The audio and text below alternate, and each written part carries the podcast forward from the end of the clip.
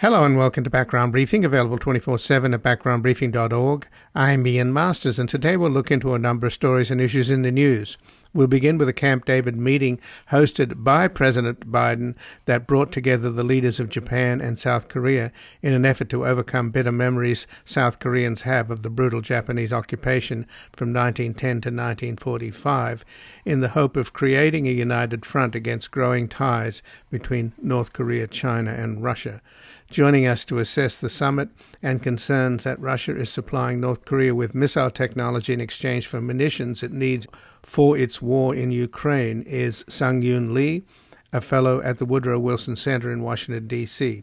He has testified as an expert witness in the U.S. House of Representatives Foreign Affairs Committee's hearings on North Korean policy, and his latest book is The Sister The Extraordinary Story of Kim Yo Jong, the most powerful woman in North Korea.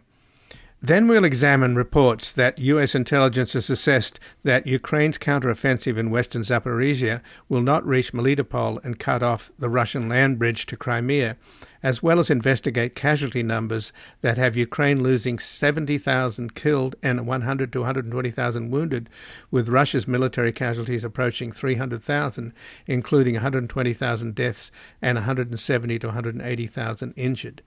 Joining us is Anders Aslund, a senior fellow at the Stockholm Free World Forum, a professor at the Center for Eurasian, Russian, and East European Studies at Georgetown University, and a member of the Russian Academy of Natural Sciences, who worked as a Swedish diplomat in Moscow and served as an economic advisor to the governments of Russia and Ukraine. His books include Ukraine What Went Wrong and How to Fix It, and Russia's Crony Capitalism The Path from Market Economy to Kleptocracy. Then finally, we'll explore the possibility the planet is entering the opposite of the Ice Age, the Pyrocene Age of Fire. Joining us is Stephen Pyne, a professor emeritus at Arizona State University and the author of many books on the history and management of fire, including Fire, A Brief History, Between Two Fires, A Fire History of Contemporary America, and most recently, The Pyrocene, How We Created an Age of Fire and What Happens Next. And before we begin, I'd like to thank our sustaining listeners whose tax-deductible monthly donations, large and small, at backgroundbriefing.org slash donate or at our foundation, publictruthmedia.org, enable us to provide a daily briefing on the major stories in the news, free from commercials, corporate underwriting, paywalls, and constant fundraising. As Trump and his MAGA followers weaponize lies in their war against truth itself, we're in a fight between crazy America and normal America. In order to overcome deliberate distraction and distortion, Background Briefing seeks out facts and information to awaken the silent majority in the hope of restoring a reality based community before fascism trumps democracy and facts become completely irrelevant. And joining us now is Sung-Yoon Lee, who is a fellow at the Woodrow Wilson Center in Washington, D.C. He has testified as an expert witness in the U.S. House of Representatives Foreign Affairs Committee's hearings on North Korea policy and his latest book is The Sister The Extraordinary Story of Kim Yo Jong, the most powerful woman in North Korea. Welcome to Background Briefing, Sung Yoon Lee. Thank you for having me. Well, thanks for joining us. And the summit at Camp David on Thursday and Friday, according to uh, the National Security Advisor, Jake Sullivan, they're not planning on creating a NATO of the Pacific having Japan and South Korea and the United States closely coordinate military and diplomatic and strategic uh, matters. So, if they're not creating a NATO of the Pacific, what are they creating? They are laying the foundation, small steps toward chipping away at a giant, a colossal taboo in South Korea, which is in the case of a war in the Korean Peninsula, Will Japanese troops participate in any operations, including combat? Will there be Japanese boots on the Korean peninsula? This is a taboo because the overwhelming majority of South Korean citizens are strongly opposed to such a scenario. And the reason is that the entire Korean peninsula suffered 35 years of brutal Japanese colonial rule. But when you think of it, we have this return of the Cold War dynamics of two different camps opposed to each other China, Russia, North Korea on one side, and the US, South Korea, and Japan on the other.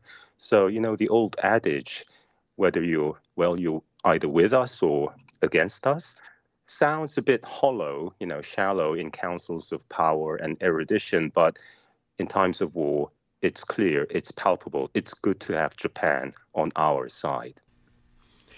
So it seems that the new South Korean president, President Yoon, is quite a departure from his predecessor, President Moon, who tried to create some kind of rapprochement with North Korea that went absolutely nowhere.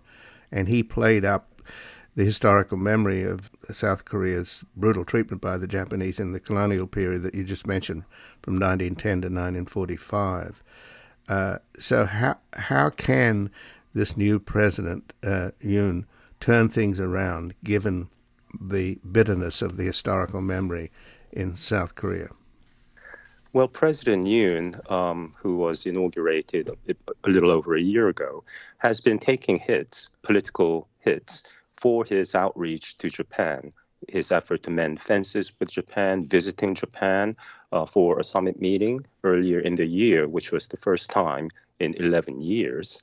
And the residual antipathy on the part of South Koreans toward Japan is hard to explain. That is, it's complicated. In many ways, Japan's occupation of Korea was arguably uniquely cruel. Japan banned the uh, teaching of Korean history, speaking of the Korean language. Japan forced Korean students to all speak Japanese, Koreans to adopt Japanese sounding surnames. Um, then there's the issue of wartime uh, enslaved labor, sexual enslavement, and so on. So it was quite brutal and intense. And I think the view around the world is Japan has been far less forthcoming on its war crimes against Koreans and Chinese than, say, uh, Nazi Germany or Germany in the post-war era has been. Uh, that is has been quite apologetic, but Japan uh, has not. So it is a very complicated affair. But from the U.S. point of view, which is largely you know future-oriented, practical, this rift, you know, this spat between two allies in the region, Japan and South Korea, is enormously frustrating. So the Biden administration, I'm sure, is very pleased with the outcome of the Camp David um, meeting. And um, you know, it, it is a historical historic event to have the leaders from the United States together with the leaders from Japan and South Korea uh, on the same page, taking a stand together against, of course, China, North Korea, and Russia. So, is there anything that Prime Minister Kishida of Japan is offering to heal those wounds with South Korea? Well, Japan um, has issues in terms of facing history, and the fact that Japanese uh, Prime Minister Kishida has lifted trade sanctions against South Korea, which were implemented uh, in 2019 uh, is a step in the right direction. None of this is altruism, of course. Uh, it's quid pro quo. It's in the name of national interest, and with the uh, the new world we're living in since Putin's Russia's invasion of Ukraine last February last year, um, you know, I think this, there's a sense of urgency on the part of all concerned that uh, we have to unite against the growing aggressive policies uh, pursued by North Korea, China, and Russia. So Japan, South Korea, and the US are being very practical in sending the message that we are united, that you cannot separate us. We stand as one, and we will take a firm stance against China's aggression in the South China Sea and North Korea's continuing nuclear and missile threat. Well, Russia had exercised some restraint in transferring technology, particularly nuclear and missile technology, to North Korea, although apparently the North Koreans were able to hire renegade, if you will, Russian scientists, which helped in their nuclear program and in their missile program.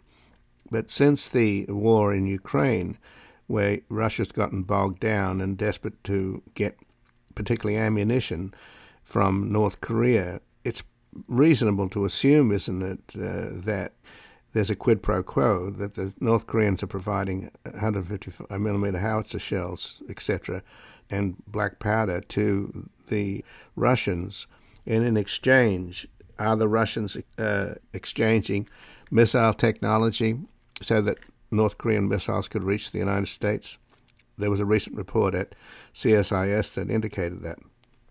That's a reasonable assumption, entirely reasonable assumption. In fact, the U.S. government, on various occasions, the Biden administration has confirmed this uh, military partnership that is North Korea providing ammunition and arms to Russia, and Russia providing North Korea with missile technology and so on. So this is an old alliance. Um, loosely speaking, of course, in the old days, North Korea was an ally of the Soviet Union. North Korea remains an ally of China.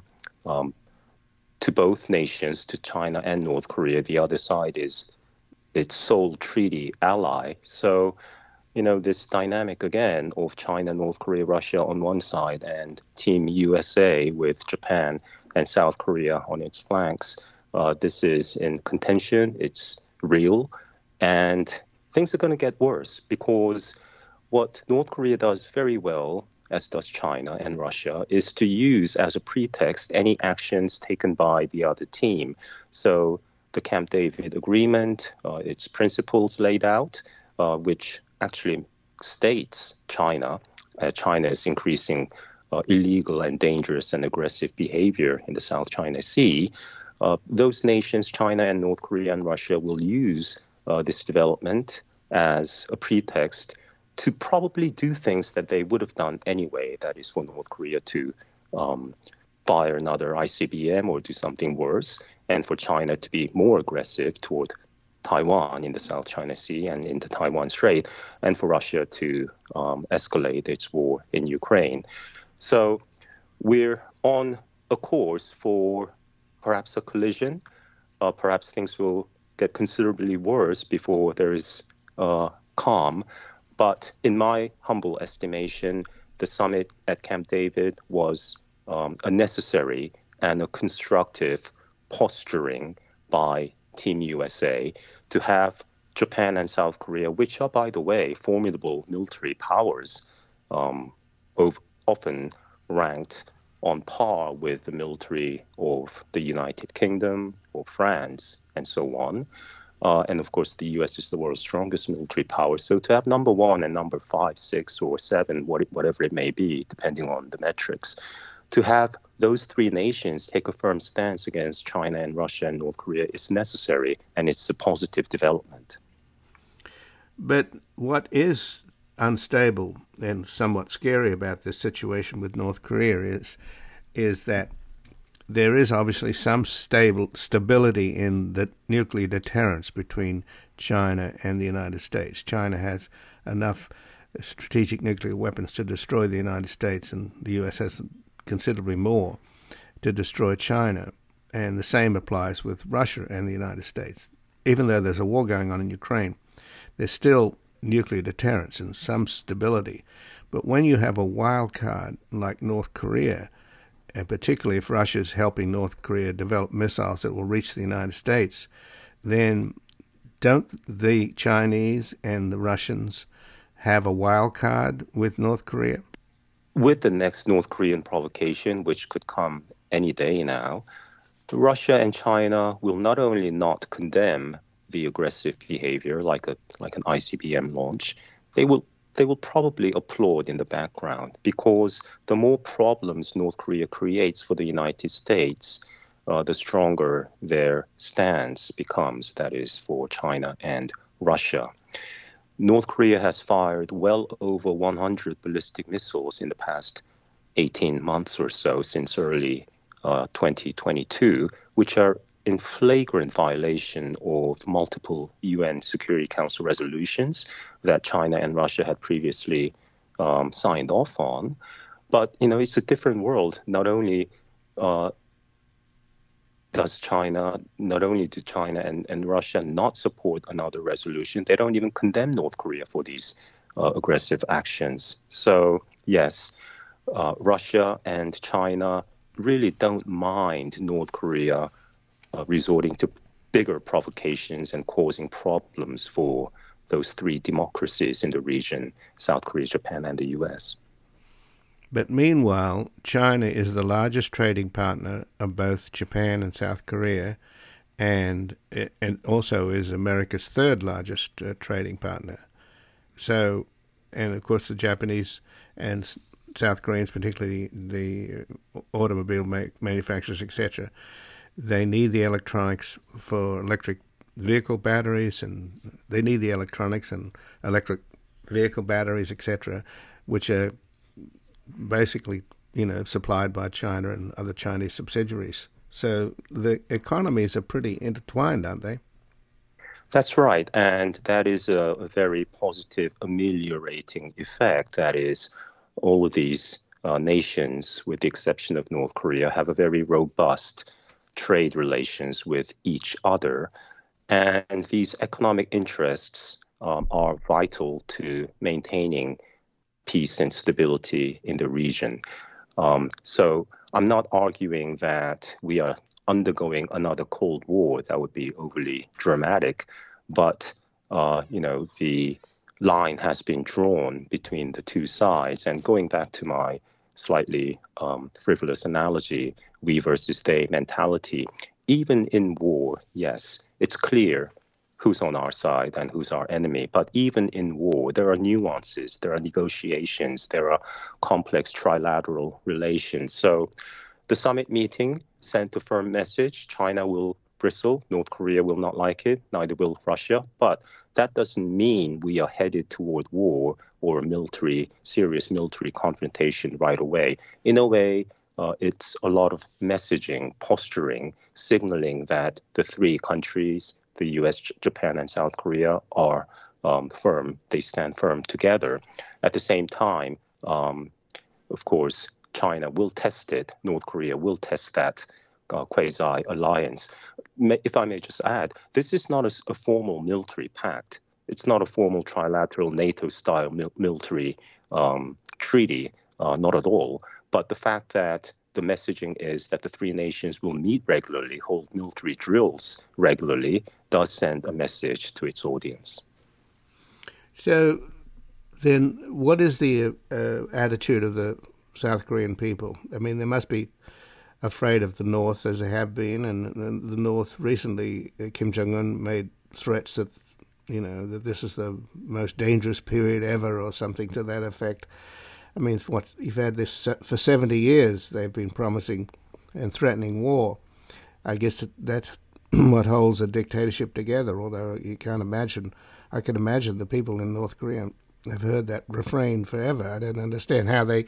Of course, it's a totalitarian uh, system, so they don't have much choice. But still, have things changed? Not just uh, the increased bellicosity of the North, but what Russia's involvement in a brutal war in Ukraine uh, and China's uh, saber rattling over Taiwan. Is that changing the opinions of the South Korean people? Are they more prone to accept, you know, swallow their distaste for Japan in order to form this trilateral alliance? As you say, it's not an alliance.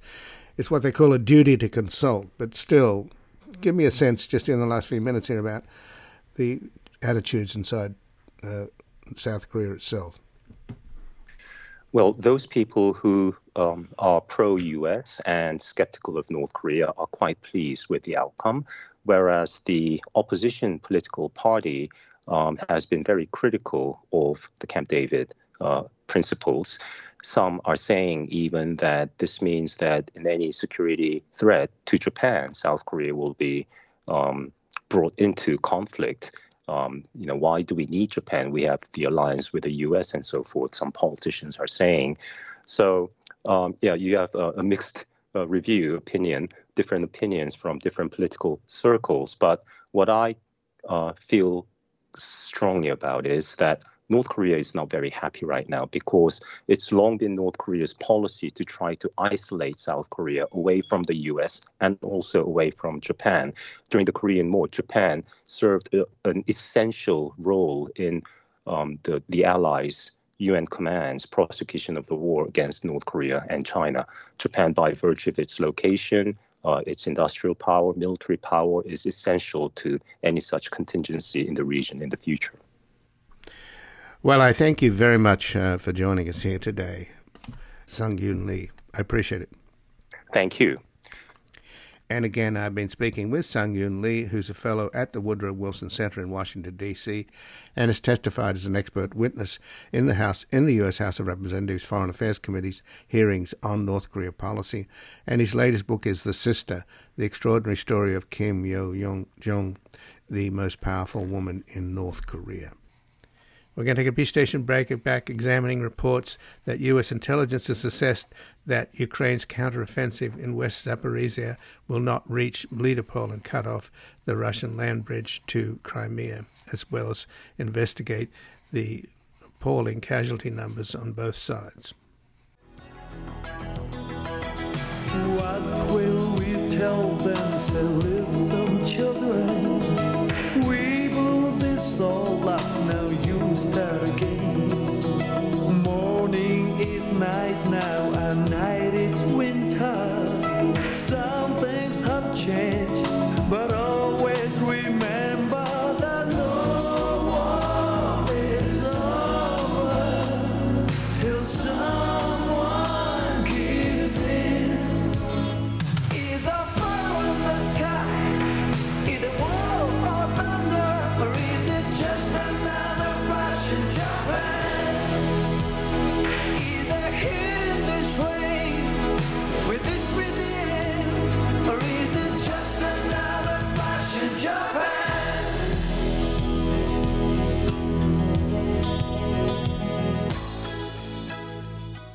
Welcome back. I'm Ian Masters, and this is Background Briefing, available 24 7 at backgroundbriefing.org.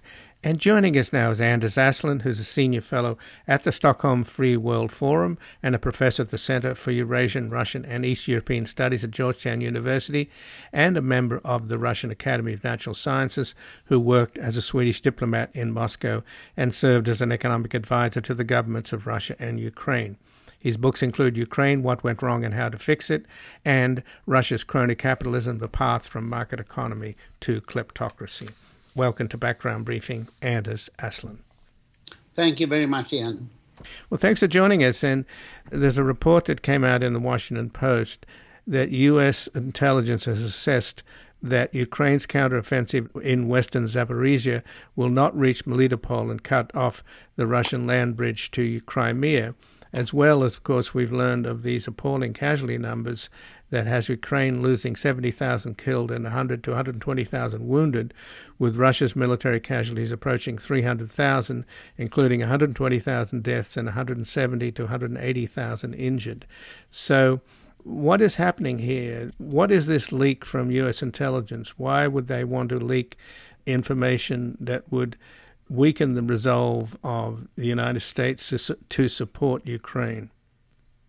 Yeah, you are posing a big question. Unfortunately, I don't have a good answer, but this is clearly an attempt to undermine the U.S. Uh, support for Ukraine. And uh, that comes mainly from one third of the Republicans in in uh, Congress who want to stop uh, this aid, but the whole article is uh, very strange. Uh, it uh, states that Ukraine intended to take Melitopol until the end of August. Nobody has said that. and uh, then complains that the Ukrainians did not concentrate its troops on one spot to attack. Why should they do that? What the Ukrainians are saying, I'm reading a lot of the Ukrainian uh, comments, that is, uh, uh, we have a wonderful commander in chief, uh, General Zaluzhny. He is perfectly opportunistic. He sees where is the enemy weak, and then he attacks there. He tests, he tests, he tests, and he's very careful not to lose uh, too many Ukrainian uh, soldiers' uh, lives. And which, because Ukraine, unlike Russia, is a democracy. Human lives matters in Ukraine. For Putin, human lives uh, don't uh, uh, matter.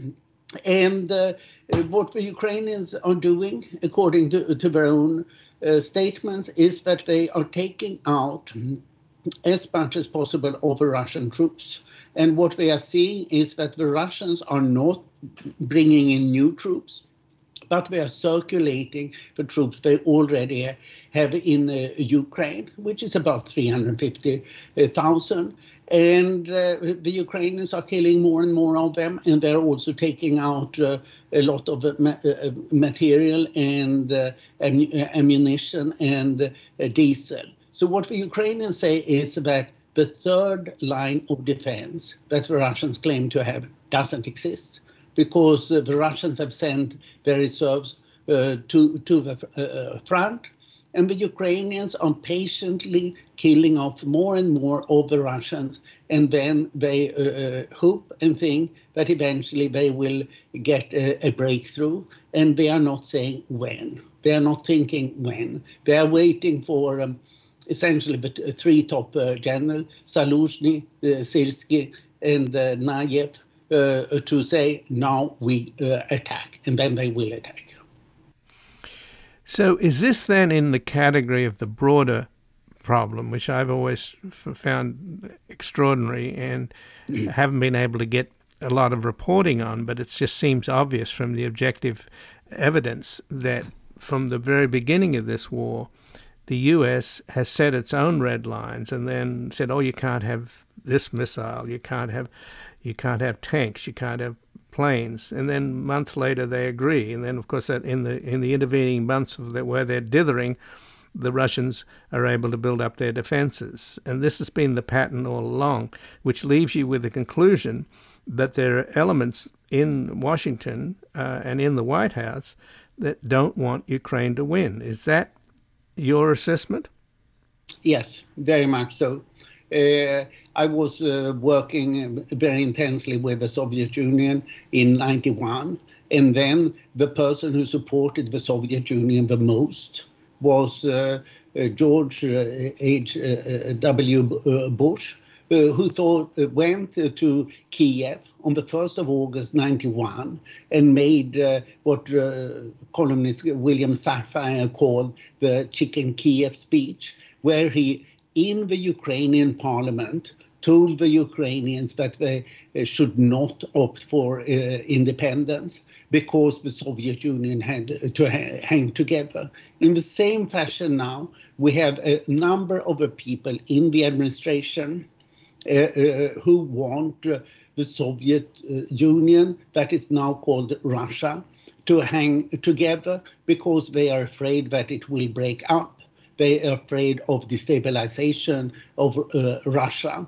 And therefore, they don't want Ukraine to attack uh, uh, Russian bases in uh, Russia that are attacking Ukraine. That is a strict prohibition when it comes to uh, Western weapons. The Ukrainians do attack these bases with their own weapons now uh, with a lot of drones that they are producing uh, themselves. But Washington has prohibited their usage of uh, weapons for this uh, purpose, and this is not acceptable.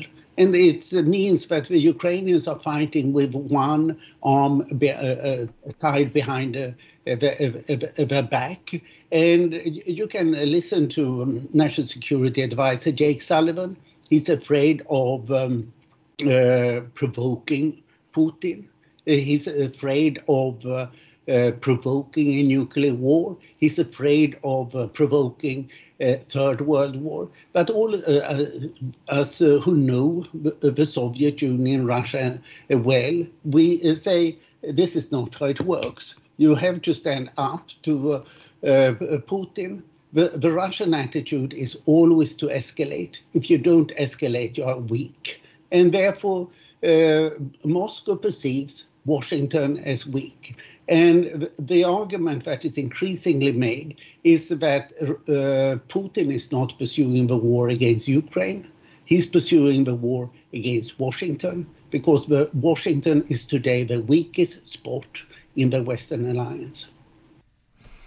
So, how can Ukraine have a successful counteroffensive if they don't have air superiority. And this has been what I've heard from people close to Budanov, the head of Ukrainian military intelligence, that for the longest time they already have possession from the Poles and from Slovakia of MiG 29s, which can be upgraded very quickly by the Israelis.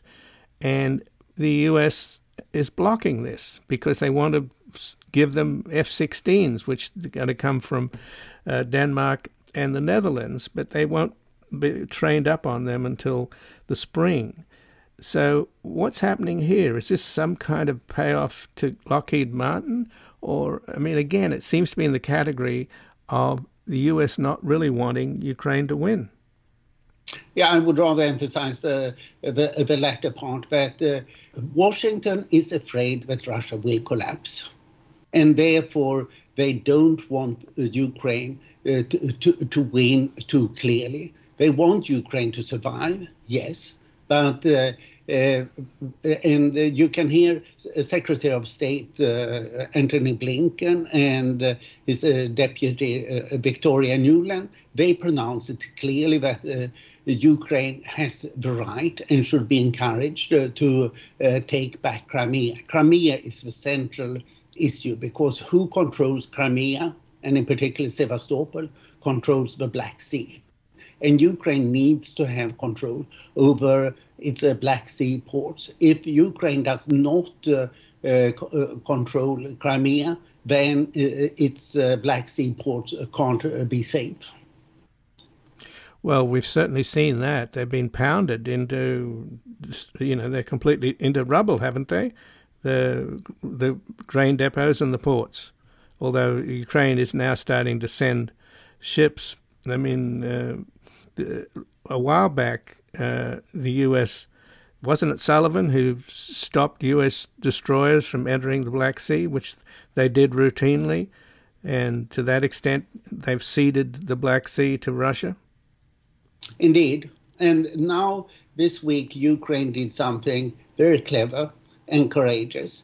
They sent. Uh, uh, a container ship, a 30,000 ton container ship, which is owned and flagged from Hong Kong uh, to uh, from Odessa uh, to uh, through the territorial waters of Romania, Bulgaria, and Turkey, all NATO countries, and said Russia, you had better not attack uh, uh, this ship because uh, if you do so, then we will sink the naval ships that are attacking this container ship. And it went through. It took two days for it to, to reach, reach the Bosphorus, but it did so yesterday. And the question is if more ships will follow. Of course, it was very clever to send the ship um, with uh, Hong Kong, that is a Chinese uh, uh, flag, because that would be an additional provocation from the Russians if they had uh, attacked it. But uh, the question is uh, what will continue? The Ukrainians are fighting for military superiority in the, the, the, Black Sea, and the Russians have lost so much uh, of uh, the navy there and also withdrawn quite a bit uh, of it. So it's quite possible that Ukraine can manage this. Well, obviously, the killing is horrendous, the casualties on both sides, and any reasonable person would desperately want this war to end and this destruction to stop. But it seems to me that Putin has made no indications that he's interested in stopping. He wants to go further, and Ukraine's had its peace talks in Saudi Arabia recently. They have they have a plan. China seems to be sort of I don't know how much they're embracing it, but at least they're taking it seriously. And I don't understand Sullivan and the Biden administration and the I, I understand the the hawks on the Republican side because they're just ignorant and isolationists, but I don't understand uh, the Sullivans of this world. I mean, why are they falling for Putin's bluff? I mean, what would he, what would be the point of using a tactical nuclear weapon? It would absolutely get him nowhere. Uh, and I think Putin's biggest strategy, which the White House should be aware of, is to have Trump reelected, and then then the Ukraine would be would immediately be cut off from American uh, weaponry and, and support, and Trump would probably pull out of NATO. So, isn't that Putin's best play? Indeed. I think that uh, the general discussion here is that uh, uh Putin uh, uh, will not give up anything in the war until the elections in November 2024, where Putin's big hope is that Trump will come back. And he helped Uh, Trump a lot uh, in uh, the elections in 2016 he was likely to try to help uh, uh, Trump uh, even more this time time around. So what I agree with you on Jake Sullivan. he should understand that Biden needs Ukraine to win this war against Russia. Uh, Ukraine needs to defeat Russia. Otherwise, Biden will look like a failure in foreign policy everybody then will rem, uh, uh, remind themselves of uh, the evacuation from Afghanistan, which was no success, and then spending a, a bit of money, frankly not much, on uh, Ukraine and not uh, achieving it. Uh, the US should do whatever it can in order to make sure that Ukraine wins this war. Well, but Americans always want to back a winner. And if Ukraine after there's been this expectation that they'll have this successful counteroffensive and break through the Russian lines and retake Crimea. If they don't, that's going to have, I think, devastating effects on the support for Ukraine because, again, Americans like to back a winner. And uh, again, I'm absolutely scratching my head as to why Sullivan and company don't want the Ukrainians to win. Indeed. I mean, it, makes no sense, but uh, it's the, the argument from 91 that uh, uh, George Bush the elder, uh, Brent Scowcroft, and James Baker, Secretary of State, then pushed. We must make sure that Russia has control over the n- nuclear arms. We can't have a splintering of the nuclear arms. Now uh, we have nuclear arms uh, in North Korea and uh, uh, uh, in soon probably in Iran, since nothing is being done about it, and Russia is now cooperating with um, with Iran. So the whole non-proliferation strategy is gone. But even so, uh, the, the, U.S. administration is stuck in old thinking. Don't uh, split the, uh, the nuclear arms. It's better that our friends lose uh, don't win too much. Uh, then that uh, you split the nuclear arms. So you, you, can say today that the best support for Putin's dictatorship in in uh, Russia is actually the people in Washington who don't want uh, Ukraine to win. Well, I thank you for joining us here today, Anders Aslund. My pleasure, as always, Ian. And again, I've been speaking with Anders Aslund, a senior fellow at the Stockholm Free World Forum and a professor at the Center for Eurasian, Russian, and East European Studies at Georgetown University, and a member of the Russian Academy of Sciences who worked as a Swedish diplomat in Moscow and served as an economic advisor to the governments of Russia and Ukraine. And his books include Ukraine, What Went Wrong and How to Fix It, and Russia's Crony Capitalism, The Path from Market Economy to Kleptocracy.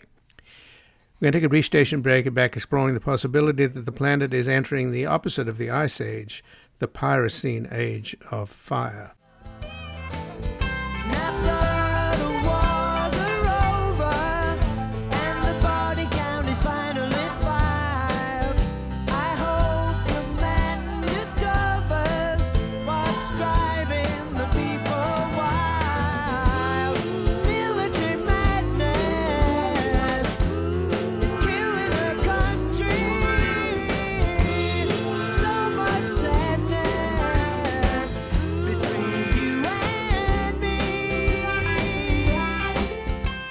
Welcome back. I'm Ian Masters, and this is Background Briefing, available 24 7 at backgroundbriefing.org. And joining us now is Stephen Pyne, a professor emeritus at Arizona State University and the author of many books on the history and management of fire, including Fire, A Brief History, Between Two Fires, A Fire History of Contemporary America, and most recently, The Pyrocene, How We Created an Age of Fire and What Happens Next. Welcome to Background Briefing, Stephen Pyne. Well, good to be back. Thank you. Well, thanks for joining us, Stephen. And the idea that instead of we didn't experience it, it happened a long time ago, but there was an ice age on this planet.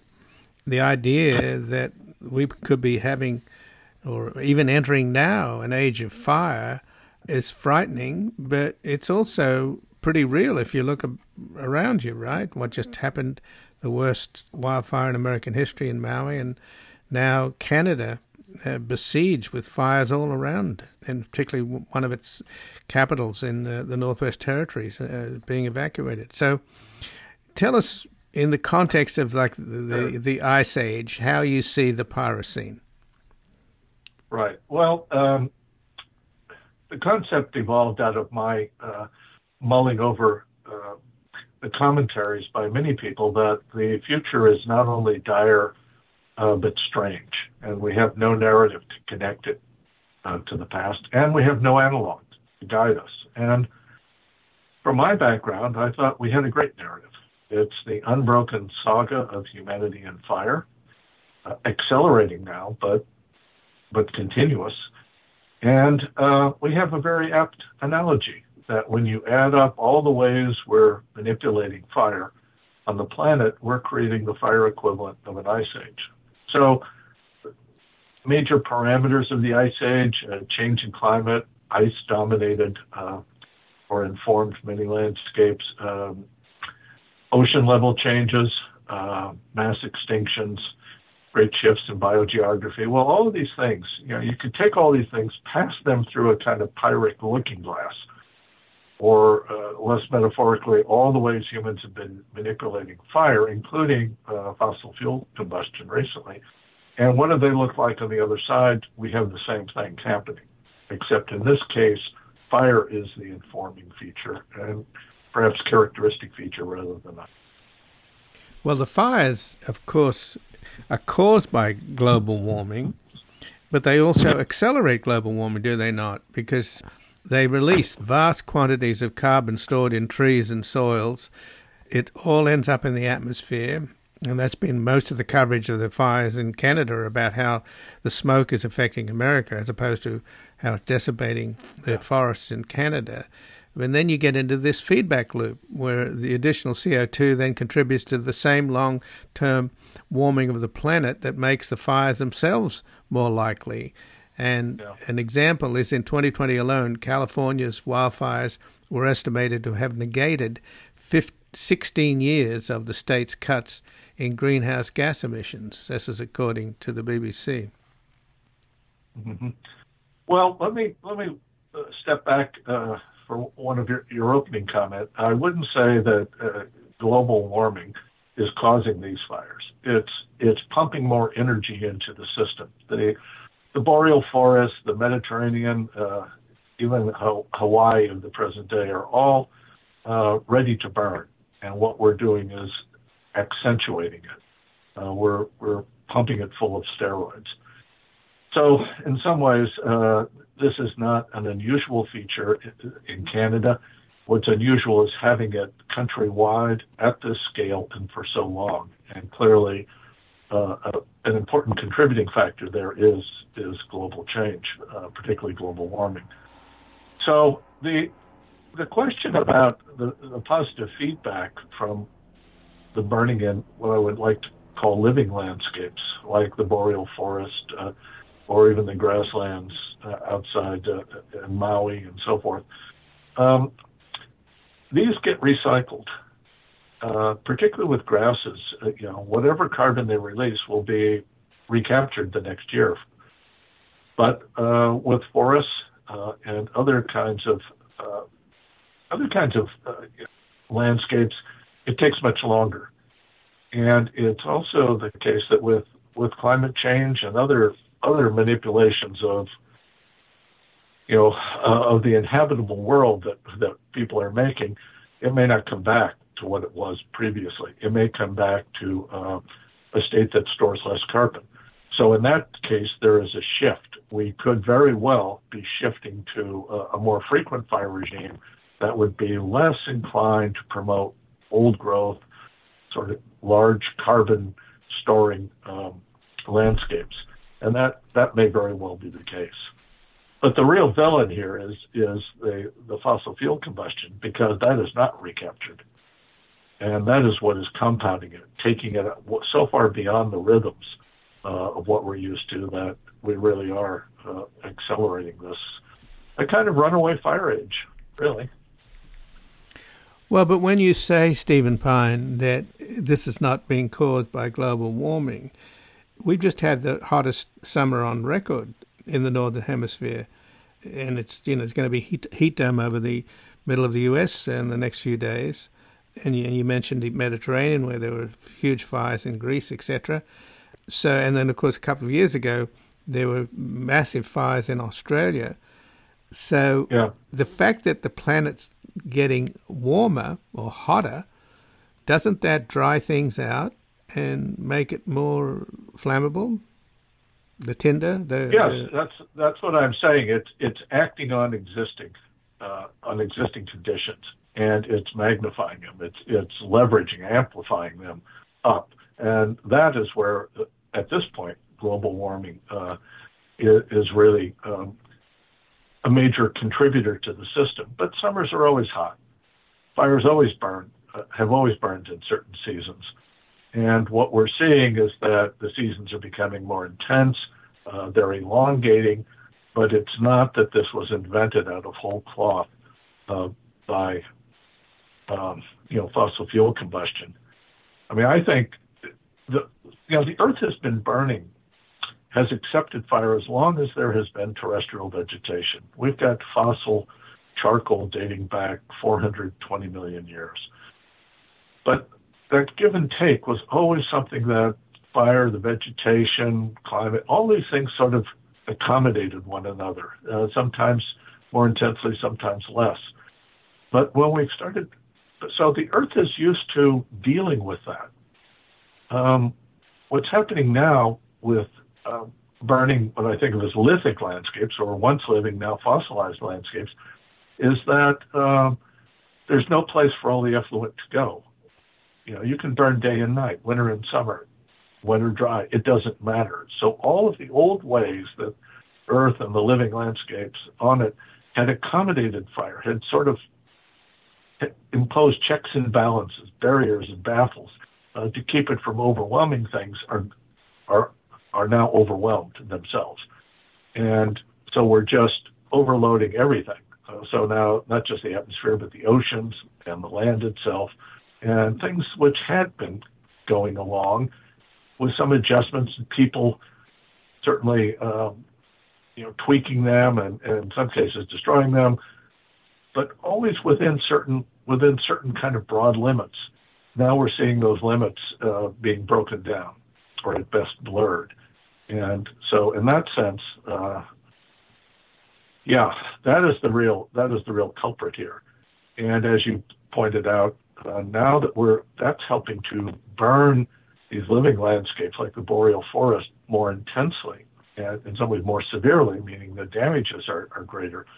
Uh, we're creating, it's helping to create, it's not just recycling the old landscape, it's uh, catalyzing it into what is very likely a new landscape and most likely a fire prone one. I mean, we have lots of, of legends and myths about the world being destroyed in fire and then being uh, rebirthed from it. Uh, whether we get what kind of rebirth we get out of this, I don't know. But in some ways, it strikes me that we're seeing a kind of slow motion um, case of, of reality imitating art. And in this case, that's what we're doing. We're birthing through fire in this case, our misuse of fire, um, a new kind of world. So, is that to say then that the age of fire, we've already entered it, and it's simply going to get worse? At what point does it sort of correct itself? Well, I don't see it correcting itself unless we intervene. We are the agents here, and if we quit uh, pumping so much stuff into uh, into the atmosphere beyond, I mean, we've got lots of sources, lots of stuff we keep burning, but there are no sinks for it to go that can be accommodating. It just becomes a, a vast toxin. Um, so it really depends on us uh, how far it's going to go, uh, what the long-term consequences are going to be. Um, my personal sense is that we have been altering the Earth significantly, including its climate, since the end of the last ice age. And what you have is a very fast warming, increasingly fire receptive world being created out of the natural rhythms of the ice age and interglacials. And now, however, you have a creature who has the ability to start fire and carry it with him wherever he goes and those two began interacting. And that has been changing things, um, I think, more significantly than most people recognize. So for me, an Anthropocene or a Pyrocene really begins when those two conditions are met. But clearly, over the last couple of centuries, as we've gone into uh, this sort of uh, uh, breakneck burning of fossil fuels, um, it's it's just become undeniable. It's not a series of nudges and and um, uh, sort of tweaks to the system. We are we are completely overwhelming it in ways that uh, really, you know, we've stopped the ice ages, right? Which is not a bad thing, but we've done it in such a way that we may be worse off. Right, but you've basically made the point that unless we stop burning fossil fuels and do that yesterday, there's no way that we can control what's happening. Yeah, that that's it. We can mitigate. We can do lots of temporary things, and they may be able to work for uh, years or decades, or maybe a century or or more. But it will all be overwhelmed eventually, unless we stop. And it takes a long time, doesn't it, to get the CO2 out of the atmosphere, even if we went cold turkey and stopped burning coal and gas and oil, which is a yep. heavy lift. Yeah, no, that you're exactly right. And uh, just as with the ice ages, there's a long lag time for the ice to build up and uh, respond to, to changes. So mm-hmm. a lot of this stuff is already on its way, and we can't stop it. We can mitigate it, but we our mitigation efforts will ultimately be overwhelmed unless, as soon as possible, we quit dumping all this stuff into the atmosphere. And what is the relationship then to the age of fire and the smoke that all of that is causing, and the opposite effect, which is is called the nuclear winter, in the sense that if a whole mm. bunch of nuclear weapons went off around the planet, right. it would create so much debris in the atmosphere that the the sun couldn't get through, and therefore the Earth would would cool. Is there any? I mean, it's it sounds like the worst possible solution to the problem of global warming. but uh, well, is there any balancing out there between, you know, so much smoke in the yeah. atmosphere that it may cut the sunlight down? Well, it depends what the what the nature of that smoke or aerosols are and where in the atmosphere they are. The higher up they are, the better. And part of the thinking in the nuclear winter was that these fires would be so explosive that they would eject uh, a lot of the soot and ash into the stratosphere where it can linger uh, for some time. And that would act very much like a, violent volcano uh, ejecting debris into the atmosphere, which, which can clearly cool things off for a while. Eventually it does wash out. Well, there are less violent proposals than uh, starting a, a thermonuclear war. Um, forms of geoengineering, and I don't know. They they all have uh, unknown consequences, and we think about one thing happening, but the Earth is a very complicated system, and uh, we don't know what the effects would be.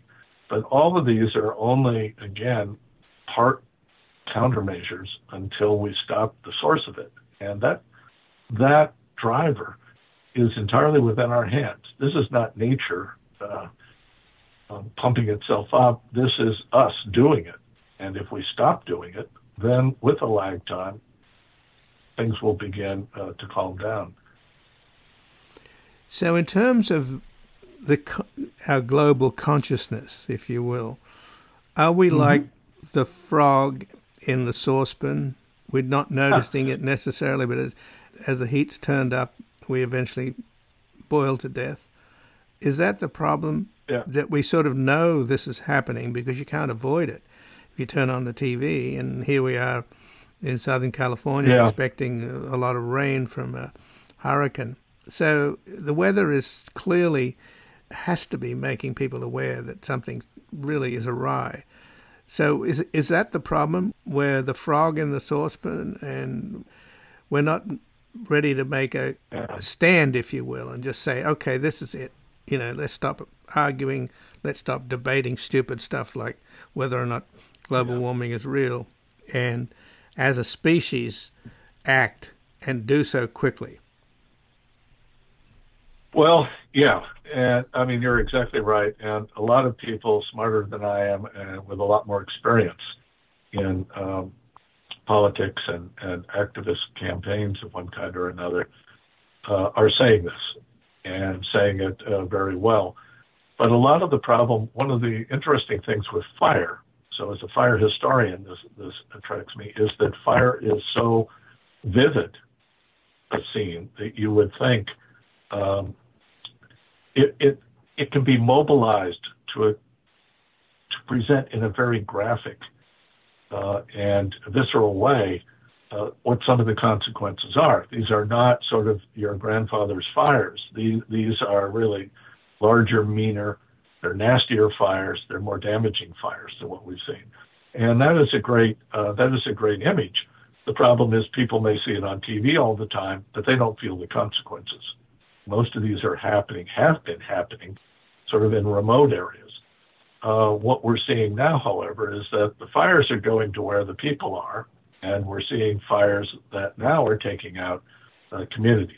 These are not, called wildland urban interface fires, a stupid name, but these are not fires along the fringe where wildlands and urban areas meet. These are outright urban conflagrations, and uh, they're they're not. Yeah, that and we're seeing that, or Gatlinburg, uh, Tennessee, or we're seeing it uh, actually on the island of Rhodes. You see stuff people it's, it's like Maui, Mediterranean Maui.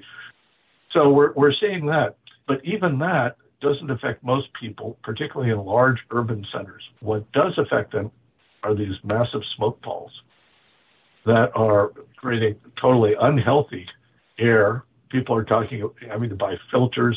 Uh, they're talking about safe rooms. They're talking about all this other stuff. Now, this we're talking about these really large, awful fires, mega fires, fires that are affecting people with smoke and flame in large urban areas. Um, we're talking about that bringing the issue to them in ways that hadn't been true before. Now it's real. The problem is that this has now become real for people in ways that it was something they saw on screens or they read about or heard about. Oh, isn't that terrible? A town burned over. Now the smoke is there. It is affecting how they live and sometimes for very prolonged periods of time.